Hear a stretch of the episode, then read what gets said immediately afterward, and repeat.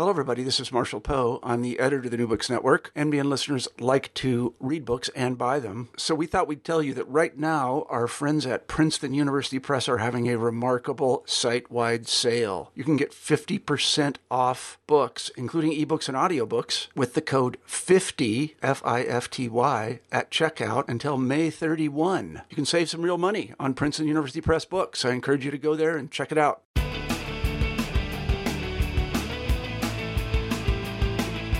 Hello, and welcome to New Books in Sports. My name is Keith Rathbone, and I'm here today with uh, Gerald Gems. He is the professor and former chairperson of the kinesiology department at North Central College in Naperville, Illinois.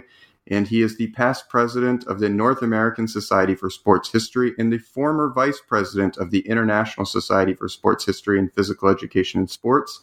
And he was also a Fulbright Scholar we're here today to talk about one of his many books, uh, Sport and the American Occupation of the Philippines Bats, Balls, and Bayonets, which is out from Lexington Books in 2016. Uh, welcome, uh, Jerry. How you doing? Well, thank you. I'm doing well, thanks. Thank you very much for joining us today. I, I want to start off by telling you I found your book completely fascinating and really enjoyed getting to read it. I wondered if you might start us off by just telling us how this project developed. Well, thank you. Um, well, actually, my first uh, interaction with the Philippines was uh, when I was in the military service in Vietnam. My unit got wiped out, and we were sent to the Philippines uh, for replacements because we basically didn't have enough people to function anymore. So that was my introduction to the Philippines. Uh, after the war, I lived there for a year. Uh, been back there, uh, I think, two or three times since then. Um, and so, it, you know, the place had held some fascination for me. And once I had got some formal schooling, uh, I wanted to investigate it more, knowing that the U.S. had uh, almost a half century of presence uh, in the country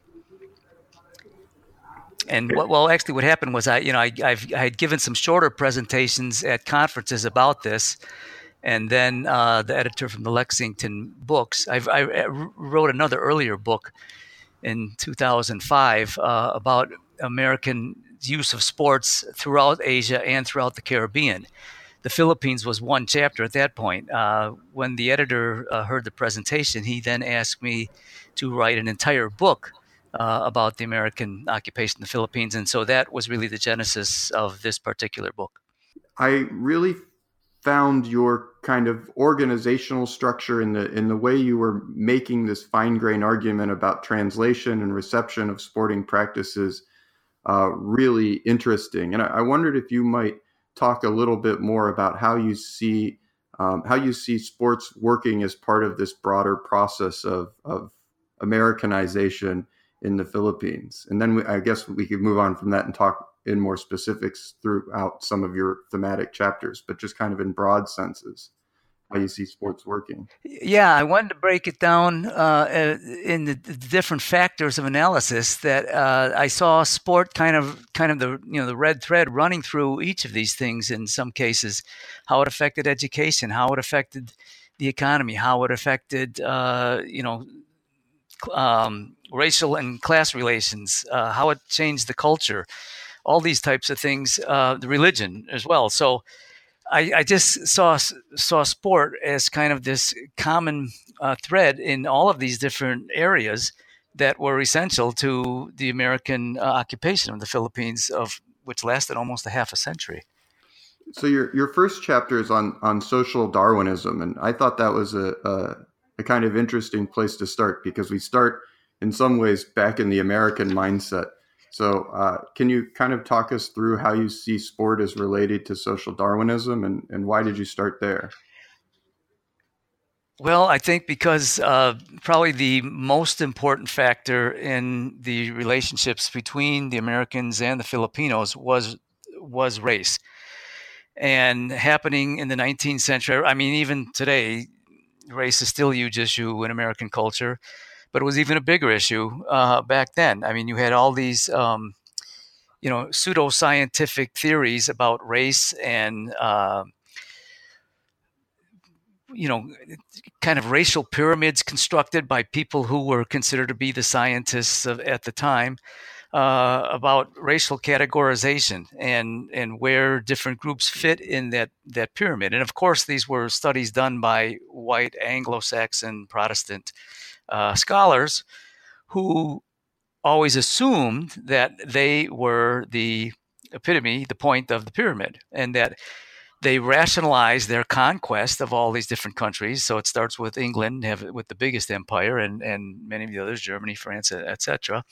Uh, especially in their conquering of of Africa and Asia, as a rationalization for why they were at the epitome, why they were the highest race, the white race, the Anglo-Saxon race, and as they explained it as kind of the survival of the fittest and that they were destined to be at that level. And it was their so called, this is where the religion part comes in, their Christian duty to colonize these other lands and peoples that they saw as inferior as basically a favor to them to teach them how to become civilized like they were and advance, uh, in, at least in their eyes, advancing their cultures, whether those peoples wanted that or not.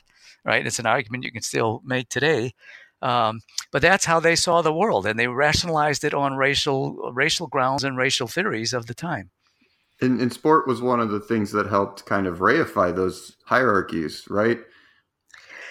Yeah, for sure. One of the ways in which they compared uh, themselves to uh, other cultures and other racial and ethnic groups uh, was through sport. Okay, sport was a competition. I mean, boxing was the ultimate one on one competition.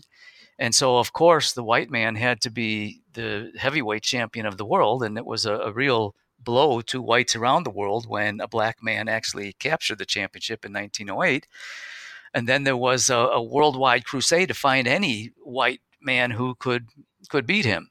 But this is kind of like the it gives you some idea of how race became a primary factor, uh, not just in the United States, uh, but around the world. Okay, so it, it justified these imperialistic crusades, these conquerings of other people, and sport became a way to test these things. All right.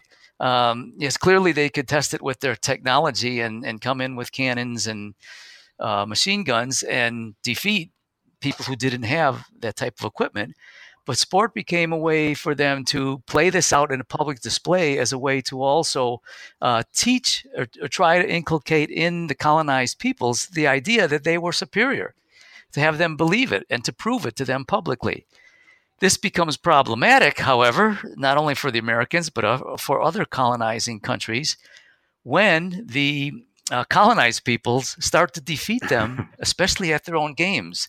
And I think you see that played out today still very much when countries like India or Pakistan defeat Great Britain in cricket. It's it's a huge celebration. It's a huge um, way for them to uh, you know demonstrate this falsehood of this racial superiority theories. One of the great anecdotes from your book that I think illustrates this point so well that you're making was the story about uh, the Filipino volleyball team, and I wonder if you could talk yeah, a bit about that. that was the one I thought you would pick out. Uh, yeah, this was actually happening. What what the uh, YMCA came in, and what had been a a business exhibition, um, you know, trying to promote Filipino goods around the world that the Americans organized in Manila. It was called the Manila Carnival the YMC- YMCA came in, and a guy named Elwood Brown, who was the director of the YMCA, transformed uh, this what had been the business uh, exhibition into an athletic festival. Right, so the athletic festival was uh, kind of this uh, culminating activity where all the national championships in a great variety of sports were going to be contested. One of the sports was volleyball. And so a group, the Filipino, one, there were a number of teams, but the Americans had their own team. Uh, the, the, men who worked for them formed their own Filipino team. Uh, they both reached the finals of the, the championship in volleyball. The Americans got upset because, again, it was one of these cases of the Filipinos who were considered to be tricksters, and Americans didn't see this as, as the proper way to uh, play sport. They also had the same idea about warfare that it should be, you know, stand up confrontation face to face, not hiding behind rocks and shooting and things like this, not guerrilla warfare. So sport becomes this form of surrogate warfare, right? So there's you'll see this culminates in the the volleyball match where the Filipinos are playing around. They supposedly hit the ball 52 times before they returned it over the net. By this time, the Americans are probably laying down, you know, they're un, uninterested, you know, whatever. Uh, and, and the Filipinos win. The Americans are greatly upset by this. They change the rules, and they change the rules to state that from now on, the Filipinos are allowed only three hits, and the Americans are allowed unlimited hits. So, a way that they rewrote the rules in their favor to again hopefully demonstrate that the Americans were superior. That the, uh, when the Filipinos won, there must be an excuse. Uh, it was trickery. Okay. I, that I, when I read that, I, I just laughed out loud because of you know the same group of people who are articulating the the values of Americanization that they want Filipinos to adopt, including fair play, then it then make it so that the rules are different for people on different sides of the net, right? yeah, you had a, you had a similar confrontation in boxing matches. The American Army uh, as soon as they came in, they started teaching the Filipinos boxing and baseball. And um, by uh, the, the 19 teens, the, the Filipinos have a number of really good boxers of their own at the lighter weights. And in fact, one of them, uh, who interestingly, this is another good story I thought, his real name was Francisco Guido. He took the boxing alias of um, Pancho Villa. Uh, you know, as, as many Americans might know, but maybe not others. Pancho Villa was this Mexican outlaw that invaded the Southwest uh, in 1914, the American Southwest, the southwestern states. You know, uh, stealing cattle, killing Americans, and and the Americans spent a couple of years, I think, before they actually got into the real World War One in Europe, chasing Pancho Villa around the Southwest, never successfully capturing him. So he so Guido takes this uh, name as Pancho Villa, and, and, I thought that was really kind of ironic, a message he was sending to the Americans. So anyway, he uh, he ends up fighting the U.S. Army champion 13 different times. He won 12, and the other one was a draw. He never lost. Okay, so again, it's this public display to Filipinos themselves that their own guy can defeat the Americans at their own game. Then an American promoter who discovered him takes him to the United States, where he wins the world championship as a flyweight. But the American media can't believe it. There, there, there's all kinds of quotes I have in the book about things they were saying that he's not really human. Nothing human can move that fast. They're trying to uh, rationalize how he actually wins by being faster than other fighters. He must be more like an animal. They're calling him a monkey and all kinds of other things suggesting that he's, you know, it's like fighting some animal in the ring. He's not really completely a human being. And so you see this racialization taking place whenever the Filipinos win. I mean, they would win baseball games sometimes against the Americans as well. But the Americans take this uh, Filipino love for football, or not football, rather baseball, what was the American national game at the time, and they're actually able to channel that, the, the, the Filipino nationalism, uh, because there was a guerrilla war going on between the Filipinos and the American military uh, for 16 years there. They at this Manila Carnival that I mentioned before, they invited uh, the Jap- a Japanese team from Waseda University to play, and the Filipino team played against the Waseda, the Japanese team and they won in a three game series. And and from this point on, the Japanese and the Chinese are invited to this Manila Carnival to compete, and the Japanese baseball teams as well are invited to come to the Philippines. The idea was to channel the Filipino nationalism away from the what they saw as the oppressive Americans and against the Japanese, who were now their enemies, no longer the Americans. At least that was the idea, and and they succeeded to a great extent in sport. The the Manila Carnival becomes so big that it was called the um, Asian Olympics uh, for some time until the Olympics threatened to sue the actual Olympics, and so they changed the name to the uh, Asian Games. But uh, this is how uh, the Japanese also got involved in. Uh, um, Western sport, and this they also joined the actual Olympics, I think, in 1912. And by the 1930s, in the Olympic Games, they this isn't in the book, but just as, as an aside, they are also um, testing themselves against white athletes, and in fact, doing quite well by 1932 in swimming events, and also in some of the um, track and field events. In fact, uh, they had taken over Korea by 1905. Uh, taking the Korean athletes, giving them Japanese names, and a Jap- and and one of them won the marathon race in uh, 1936, and that's still a, a very contested um, issue among uh, the Koreans and the Japanese today uh, about Koreans not getting the recognition and Japanese and Japan claiming the recognition for that marathon winner um, during that Olympic Games. So uh, it's not only the U.S. but other uh, countries have used sport as a uh, kind of a what's now called soft political power. Yeah, yeah, and you you highlight that throughout the book. One one of the one of the um, kind of interesting things I I was seeing throughout your chapters is is the role of the U.S. military in in both um, bringing sport to the Philippines, but also making sports spaces available, and not only because they thought of sports as having this kind of soft power, but also because they wanted to create spaces for Americans to compete in sports. And then later, those spaces became desegregated for other reasons. And I, I, I wondered if you could talk about what role you saw sport playing in the U.S. military at the time. You have a lot of great uh, talk in here about uh, Teddy Roosevelt and his kind of uh, his kind of work in that realm, and then yeah. later how the how the U.S. military's what their role was in bringing sports to the Philippines. Yeah, Teddy Roosevelt is really a central figure, at least at the start of the story. Uh, you know, for non-Americans, he's a very inter- well, even for Americans, he's a very interesting character. Um, he, you know, he he came to power in New York State, um, and really uh, in the Republican Party, they really tried to get rid of him because he was such a pest, and and he was he was a, a crusader for progressive reforms. Uh, which didn't go well with the um, politicians, the corrupt politicians who were, you know, making a lot of money.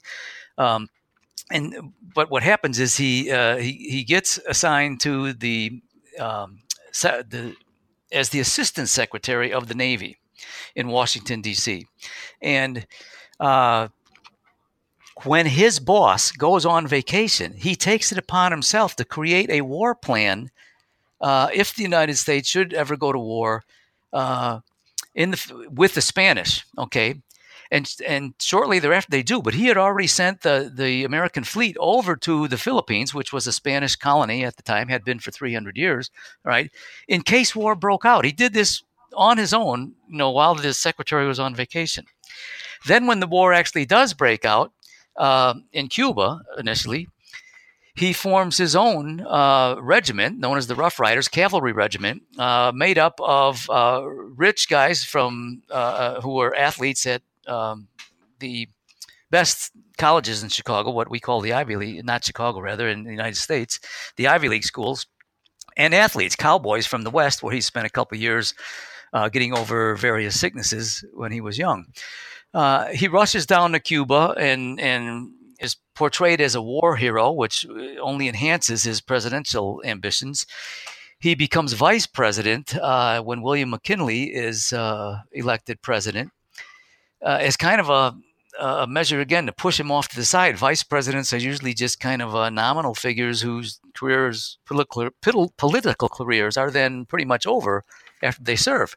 But what happens is William McKinley is assassinated, and as vice president, Teddy Roosevelt becomes the president he becomes he's he's very much a proponent of naval uh, of uh, naval warfare of uh, this is before airplanes okay so the ships that ruled the seas this is how uh, England created its empire and it's at, at, the period of the 1890s where the U.S. is really um, uh, pushing against Great Britain to become the world power. Uh, they surpass Great Britain economically in the 1890s, and now they need foreign markets.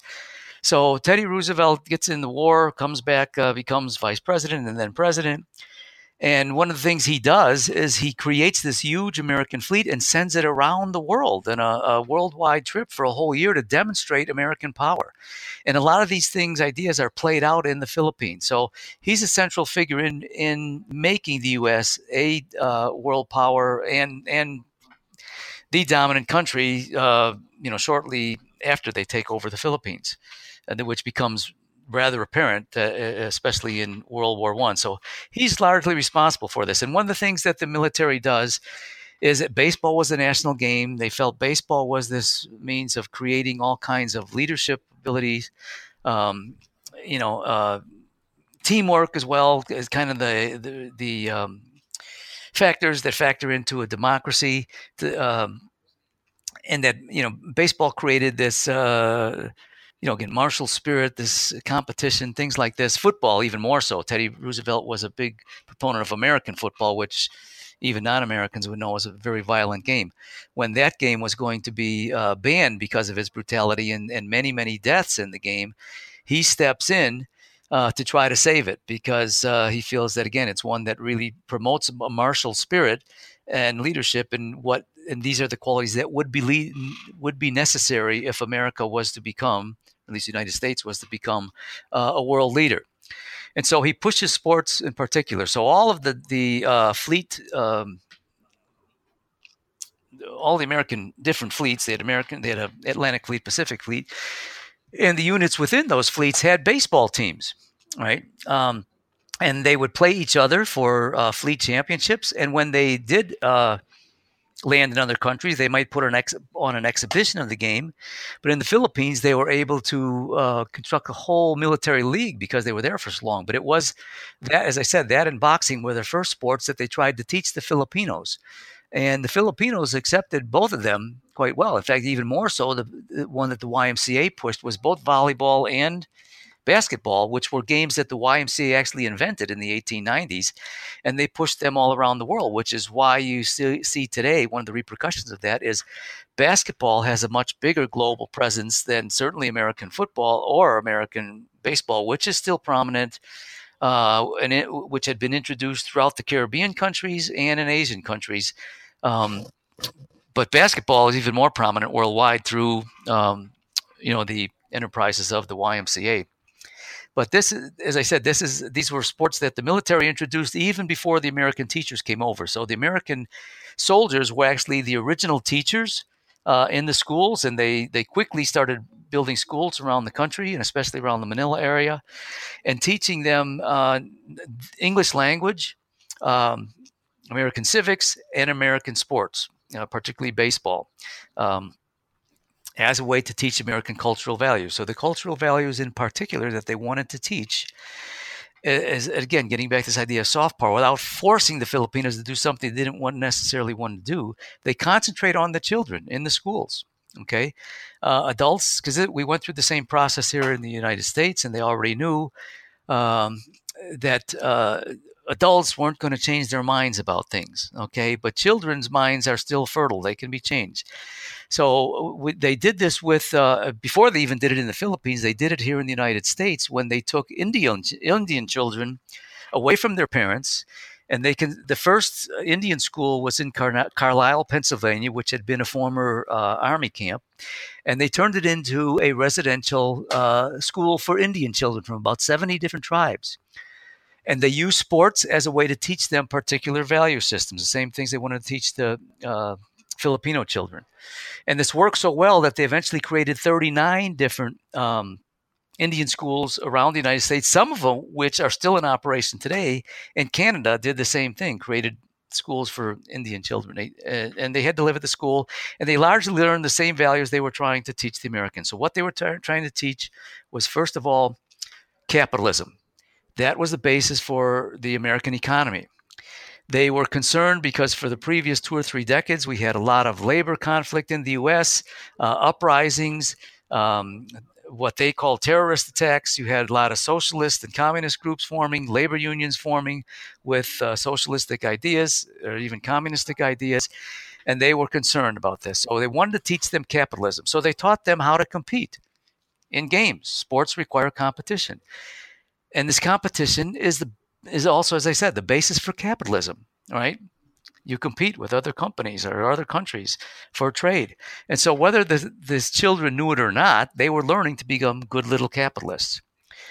Next, they wanted to teach them uh, respect for authority. Okay. They did that by having officials for games, umpires in baseball games, officials or referees in other games. If, what happens in a soccer game? Most people in the world understand soccer. So if you argue with the referee, you get a red card, you get tossed out of the game, right? Employers loved this. They wanted their their employees to learn respect for authority, right? Um, they wanted to teach them democracy, right, which was the American form of government. So the way they did with this was through team sports, and baseball was a team sport and a national the national sport at the time. So baseball was kind of um, um, confusing to uh, a lot of countries that they tried to install this game in. So what they tried to teach them was, um, in the form of democracy, baseball. You had a team captain, all right. You had a manager who were the leaders. They directed play. They taught others how to play. This was leadership. But if the team was going to uh, succeed, all nine players who were on the field at one time had to cooperate, similar to democracy. If democracy is going to succeed, okay, it goes by you know power of the people. You know, uh, they vote in who they choose. We all have to cooperate for the uh, uh, sake of the government uh, to function. Although that's relatively hard today, but Okay. Uh, the other thing they wanted them to teach was individualism, which was another American characteristic. So they what they taught them was on defense, when the players are in the field, they all have to cooperate, just like your family may cooperate. Okay, maybe your extended family, because a lot of these people came from communal cultures, especially the Filipinos. But when they bat or hit the ball, just like in cricket, everyone gets a chance individually. And they're rewarded if it's a professional team or semi-professional team based on their production production. The better hitters would get more pay. The better hitters would get more media attention right? And just like in the american workforce those who produced the mo- most whether it was in factory work or sales or whatever else would get paid more than other workers who did not work as hard so they were trying to teach them work ethic individualism and democracy those are the three main factors they wanted them to learn about American culture, and they were pretty successful about that. I, I think you also did a great job. I, I, I throughout your you you were always doing a great job of pointing out the power of sport as kind of an educational tool. Um, but one of the things that I found really interesting is how they were trying to instill Western that va- the values of Western masculinity as well. Um, that Filipinos were were simultaneously seen as, as dangerous with these bolo knives that they would hide and maybe attack American soldiers, um, but that also they were effeminate. And so um, there's this weird kind of um, non-Western masculinity that was confusing to the American authorities. So they wanted to instill their particular version of masculinity in sport was a is a good way to do that, right? Yeah, and I think this this is still a problematic for the U.S. today. The U.S. goes into countries uh, they're not familiar with the culture. You can see this in the Mid East. Uh, they are ethnocentric in their value systems, assuming assuming that American values are uh, would benefit everybody, and, and, in actuality, a lot of other people are perfectly happy with their culture and don't want to change. Um, but there was a during this time, the late 19th century, there was a real crisis of masculinity in the United States. Uh, for the first time, women's colleges were opened. Women were able to uh, take part in classes with men uh, in some of the co ed colleges, or at least co ed classes, and actually showing them up. Uh, women started playing sports like baseball, which uh, you know men were very upset about.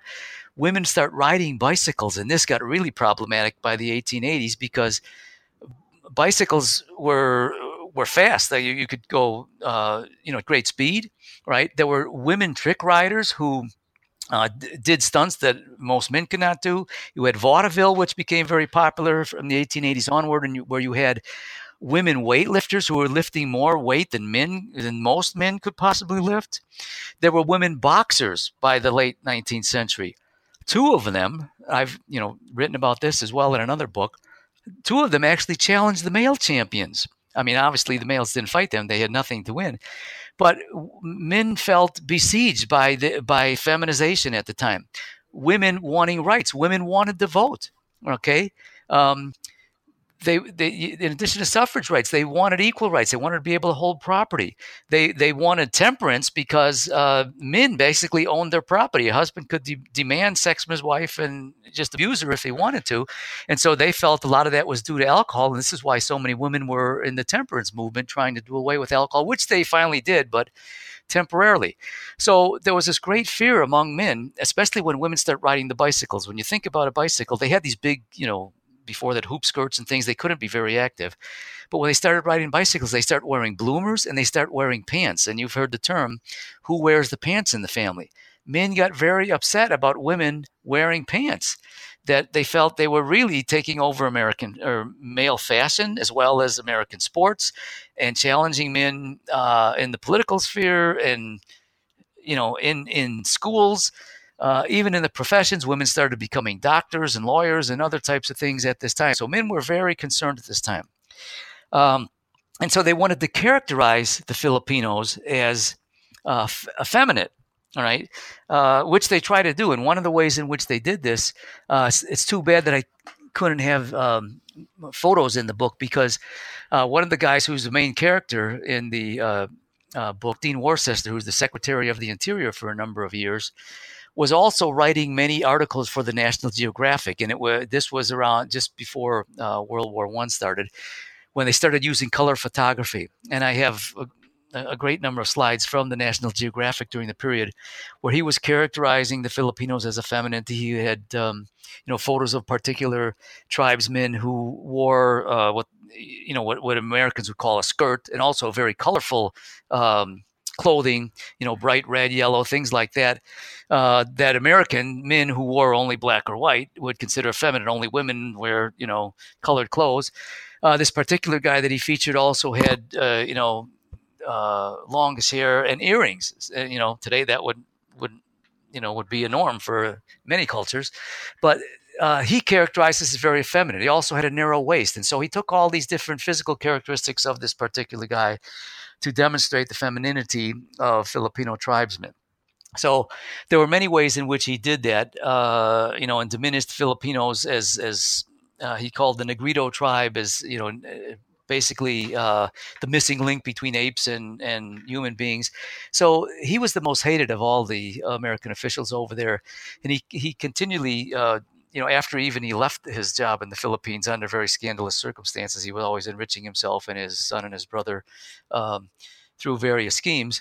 Uh, he finally is forced to leave, but then he comes back on a lecture tour of the U.S. with these these slideshows and these articles and things characterizing the Filipinos as very feminine, but yet wanting them uh, to become masculine. Uh, and and this this also had a military purpose because uh, very early on, what I discovered in going through the archives in the uh, uh, National Records at the Library of Congress was that as early as 1905, the Americans realized that they were potentially going to have to fight a war with Japan.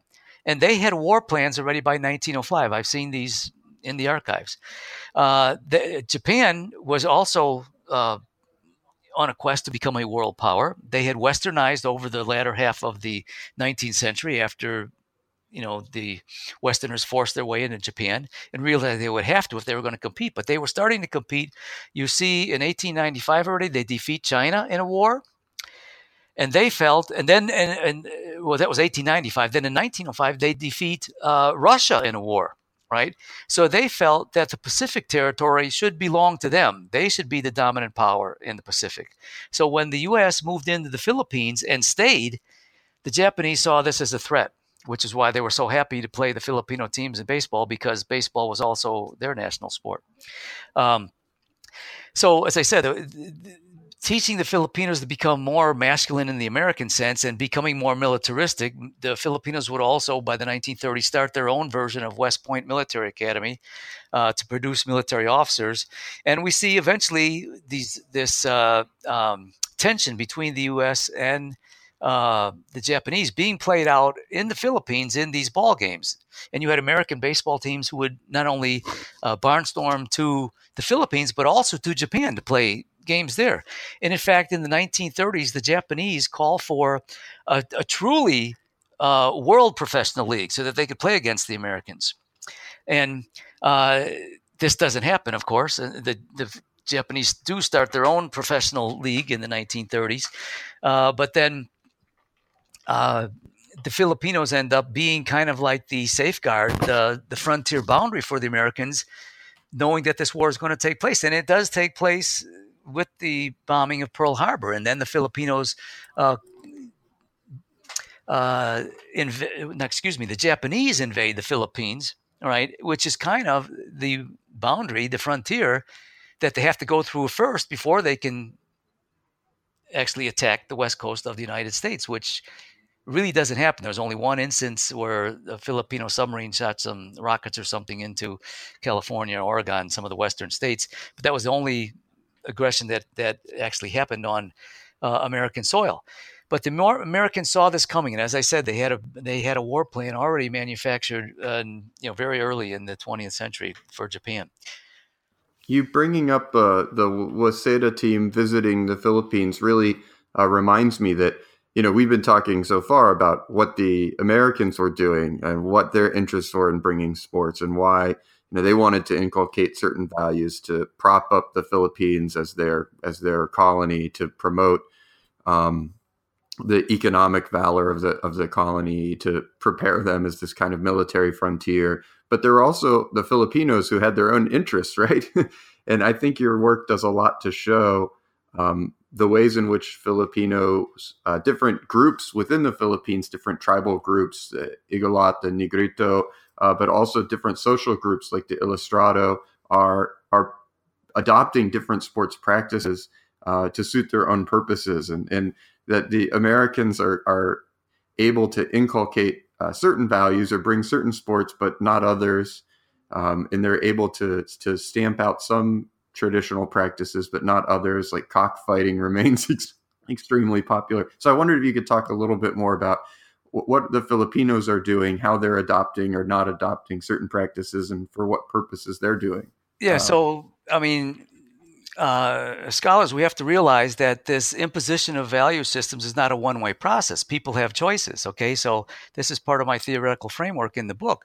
Uh, this what's called hegemony theory. Okay, the the the Filipinos have choices. They they can uh, accept what the Americans tell them or try to get them to do. They can totally reject it, which is what you know the uh, Filipino army uh, did and and fought this guerrilla war for you know 16 years um, or they can adopt it or they can adapt it and what the filipinos do is they they basically take what they want from the american culture they uh, accept some of it they adopt some of it but they also adapt it okay so basketball you could see it the way they play basketball okay most Filipinos aren't very tall, okay, but they play a faster game, outside shooting and things like that. Uh, so it's not dominated by a big man. Uh, and, Phil- and, and basketball is the most popular sport still in the Philippines today. But one of the other techniques that the um, Americans did, well, two things. They and they still use this in in places like Afghanistan today. They take the native Filipinos and they train them and what they did was they would take some of the tribes, and, and still there are many different tribal groups in the Philippines today who were enemies of others that they were trying to pacify, and they would train them as the local police, called a constabulary. And then they would have them enforce the rules rather than have, uh, you know, the arrests and even, you know, imprisonment and things like that, and even some killings, so that the Americans themselves wouldn't be blamed. And so this is exactly what they've been doing in Afghanistan as well. They create a, you know, um, a national constabulary, which basically carries out the orders of you know the Americans, but it's their own people, you know, imposing it on them rather than visibly the Americans doing so. The other thing they did was they took what were called uh, the ilustrados, the upper class of the uh, uh, Philippines. These were um, usually mestizos who were half Spanish. Um, they were the upper class. They owned most of the property. They were the uh, ruling elites, the people who had political offices uh, under the Spanish, and they took the children of those families and they brought them to the United States and they sent them to the American colleges and educated them in the American systems, uh, English language, democracy, uh, American sports. And then they sent them back to the Philippines where they became the next generation of leaders. What the result of that is that uh, by courting just this one class, it was not a true democracy. It becomes what, what is still, in effect, an oligarchy and a plutocracy in uh, the Philippines today. There are basically about 60 different families who all emanate from this period of, you know, over a century ago, who still basically control uh, the Philippines today. They own, uh, you know, most of the businesses. They derive most of the income, and so you still got a lot of people living living in poverty, where a sm- very small group of people run the country and get very rich doing so. I think definitely um, the the ability of, of Filipinos to adapt or adopt, reject, or, or, or take on wholesale uh, comes through with their interactions with the YMCA, right? Because the YMCA is trying to promote a particular religious type of practice through sport, but Filipinos seem to a- adapt to the sport, but completely reject most of the religious instruction that might come alongside it, right? Exactly, because the uh, the the American bureaucracy and the American government at the time was was completely Protestant. Okay, you don't even have a uh, a non-Protestant run for uh, presidency until the 1920s. Uh, you know, a Catholic from New York, and he's thoroughly defeated. He has no no chance. Um, and so there's this very much this Protestant ideology. I mean, one of the things I thought was very ironic and almost comical was that they immediately sent all kinds of Protestant missionaries over there, and they were going to convert the the, the, the Filipinos to, to Christianity. I mean, they had been a colony of the Spanish, who were ardent Catholics for 300 years. They were Christians already, but their version of Christianity wasn't the proper version as the Protestants saw it. So they were going to try to convert them. That didn't work out very well. Um, they converted very few uh, actual Filipinos but the YMCA, and most people today don't realize this, the YMCA today is, is kind of like any other health club. But at this time, the YMCA was a very strong Protestant proselytizing organization who sent missionaries all around the world using sport as a way to attract young men and then preach their Protestant values to them. And th- this is what the YMCA tried to do there. Uh, and it was really kind of amazing how close the YMCA worked with the US government. In, in the United States, they're supposed to be a co- complete separation between church and state. But in the Philippines, the YMCA was allowed to uh, write the manuals for the schools, be on the school board, uh, run the playgrounds and parks organizations to set up all kinds of things. Uh, they got the best land, which they got a lease of a thousand years, uh, and to create their YMCA buildings. But where the YMCA fell short and what became very evident to the Filipinos, even though they preached all these things about fair play and and and proper sport they still practice segregation just like they did in the United States. And so they built separate YMCA buildings for Filipinos and for Chinese. They could they were allowed to play against the Americans in these games, but they weren't allowed to live with them in the dormitories. And and the Filipinos saw this as an obvious uh, hypocrisy. You know, you're you're you're you're preaching all these American values about democracy, and yet we're held in a subservient position, and we can't even sit down and eat with you. In fact, the American uh, governors general and other uh, administrators uh, very reluctantly even interacted with the Ilustrado families, they, they, and and and this came about through sport because. Uh, what the Americans did, they copied what the British did in India. It was too hot in Manila for the Americans, just like it was too hot uh, for uh, the British in India. And so they went up in the mountains and constructed a uh, summer capital in a place called Baguio, resort town. And Cameron Forbes, who was the governor general at the time, a very wealthy guy, um, took his own money. He built a polo field and a golf course up there. But then, in order to uh, keep these things going, they had to create real estate lots, which Worcester went up there ahead of time and, and bought up a lot of the lots, then he could sell them at a profit. He knew what was going on ahead of time. Uh, they had to sell them to wealthy Filipinos, right? So they they started to interact socially through sport. Uh, eventually, they would get invited to some dinners and dances and things like that. Uh, but that was kind of rare. So segregation was practiced throughout the society. Uh, except in the brothels. Okay, they had the biggest brothel in the world in the Philippines, uh, which was even uh, attended by one of the governor generals and uh, one of the who became one of the Filipino presidents. So it was quite well known around the world. Uh, the Philippines becomes this exotic and erotic tourist vacation or you know place for American vacationers. Um, so as I said, the Filipinos uh, adopted but also adapted uh, many of the characteristics of American culture uh, to their own culture, and so and you still see that today. So as I said, you can still see uh, the American economy at work. You can see American shop, American style shopping centers and things over there. Uh, but yet, it's still not a true democracy, and, and, that's very easy to see through the dictators, and they've got one again. Uh, you know, who have come to power in the Philippines.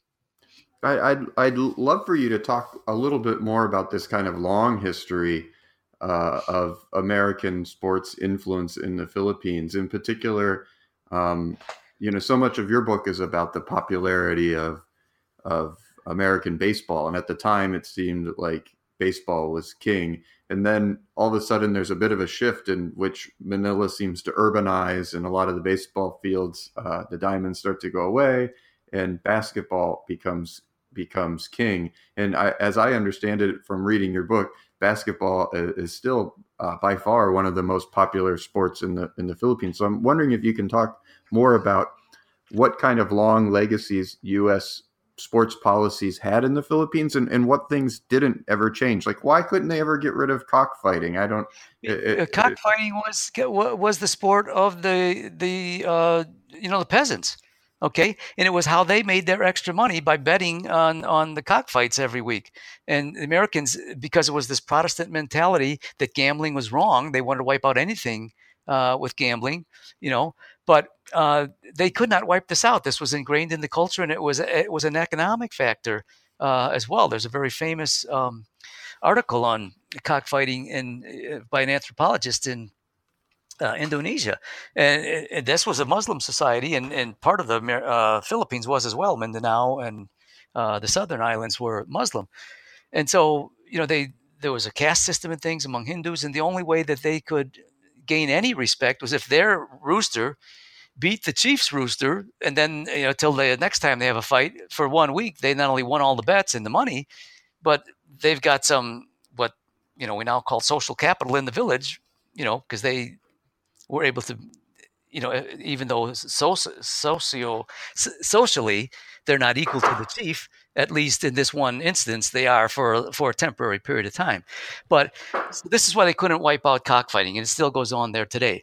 But as you said as manila urbanizes okay fields are lost uh, when the american military pulls out okay baseball is is no longer uh, the major sport the filipinos uh, take to basketball. And so basketball becomes and still is the national sport over there. They're very interested in the American NBA uh, with social media. They're big fans. They they uh, there's the, some of the literature about the Philippines today and sports. Um, the few scholarly studies have been done. The latest one is is about uh, basketball in the Philippines. But uh, so basketball uh, remains the major sport. Uh, baseball dies out, except baseball in certain pockets is still uh, very prominent. In the Visaya Islands, which is in the central Philippines, these are the areas I think that still send uh, Filipinos to the Little League World Series. Um, and and and for a number of years they had won until there was a scandal where they could not produce um, uh, this is maybe 15 years or so ago, they could not produce birth certificates to verify the ages of the kids. And so they thought the Filipinos were cheating with overage pictures and things like that. Um, this has happened in another instance where you know now they're trying to promote baseball in Africa, which would be the next cheap labor market.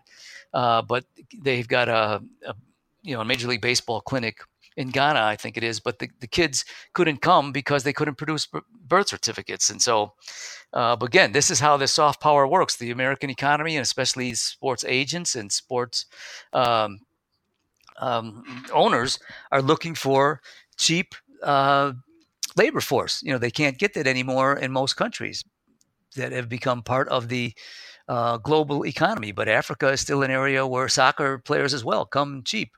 And so this is the area where they're focusing on. And they're not the only country doing this. There's, you know, there are many others. I mean, a small oil country uh, or like Qatar has uh, what's called the Aspire Academy, where they bring in mostly African kids uh, with world class facilities, hoping they'll become citizens. And most of their under 20 soccer team is already uh, non Qataris. And uh, if you paid much attention to the Olympics, uh, I think Bahrain was another one, United Arab Emirates, two other small uh, Arab countries uh, whose uh, track runners made it to the semifinals in some of the uh, some of the events. So basically, they're buying athletes from other countries because they're wealthy enough to do that. Well, I I really encourage everyone if you're interested in the history of sport in the Philippines, in particular, or just interested in in a work on cultural hegemony and how certain technologies or tools um, can be shared between a more hegemonic power and a less hegemonic power. Um, then you pick up uh, Gerald Gems' book, Sport and the American Occupation in the Philippines Balls, Bats, and Bayonets, out from Lexington in 2016. Uh, Jerry, can you tell me a little? We were talking about this before the interview started, but can you tell me a little bit about your next project? Yeah, I've actually got two projects going on. Um, right now, I'm I've been working um, uh, for part of the past year, at least, for about a book on the role of sport in uh, promoting urban identities. And so I'm I'm really kind of using the organizational pattern of the Philippines book uh, in Chicago, looking at some of the similar factors like uh, what's the physical identity of the city, what's the uh, economic identity of the city what's its racial identity, what's its uh, social class identity, what's its religious identity, what's its gender identity, and trying to see how sport weaves through all these things and eventually getting to the fans uh, and how these things coalesce into an identity for any particular uh, city and what that means economically. I mean, at least here in the U.S., if you don't have a major team in every uh, professional sports league, uh, you're not considered big time and this is where and this is these are the ones that generate a lot of money. This is where the players want to play. These are the kinds of things that give you world class status. So that's one of the uh, books that i'm working on now and i'm uh, maybe a little bit more than halfway through with that. And then i gave a presentation on uh, sport and aging uh, up in canada a couple months ago. And um, a publisher from another university press uh, asked me to take that and turn that into a book and I said, gee, I told him I, you know, I've, I'm still working on this other one I need to get finished, and that's going to take me the rest of the year, uh, maybe longer. And for me to really research this whole area and put together a whole non- another book uh, would take a couple of years. I said, let me make a proposal, and I came back to him with a different idea. You know, I said I have a lot of friends around the world. Just came back from a conference in in Germany um, and solicited a number of people. And what I'm going to try to do is take a number of people that I know have aged successfully, and from a number of from a number of different uh, different uh, cultural groups in different countries. So I got people from uh, Australia, from Egypt, from South Africa, from Scandinavian countries, European countries, Americans. Uh, and what I'm going to try to do is put this together in an anthology and then try to see if there are any common characteristics or common strategies that people have used um, and what role sport or at least physical activity might have played in that. Uh, to see if that could be helpful to you know a wider range of people around the world. So that's the other book I'm working on. But that one's still just in its uh, well, it's not in the planning stages. I've already got uh, um, one uh, draft from one of the authors already, and the others are working on it. So I anticipate that that will um, uh, finish up next summer sounds like both of those books will have great audiences. Uh, uh, especially the latter book will have a particular audience, but maybe yeah, that was that was the feeling of the editor as well that there aren't any books out like this, and so he'd like to be the first. So that was kind of the impetus for pushing me to to get it done. Hey, and as populations age, um, uh, that book gets more and more timely every day. I think we'd all like to stay active into our into our older age, and how do you do that is uh, an interesting question. Yeah, well, uh, part of it is you know what uh, the French sociologist philosopher Pierre Bourdieu called habitus.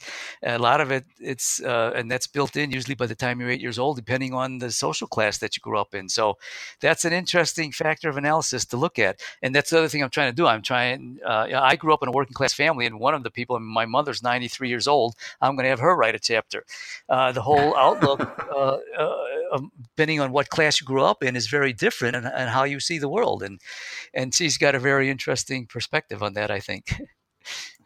Great, thanks, thanks so much, Jerry. So, You're welcome. Uh, if if you've been listening, that's been um, G- Gerald Gems or Jerry Gems, professor and former chairperson of the Department of Kinesiology at North Central College in Naperville, Illinois. And we were here talking today about his uh, excellent book, Sport in the American Occupation of the Philippines Bats, Balls, and Bayonets uh, I'm Keith Rathbone from Macquarie University.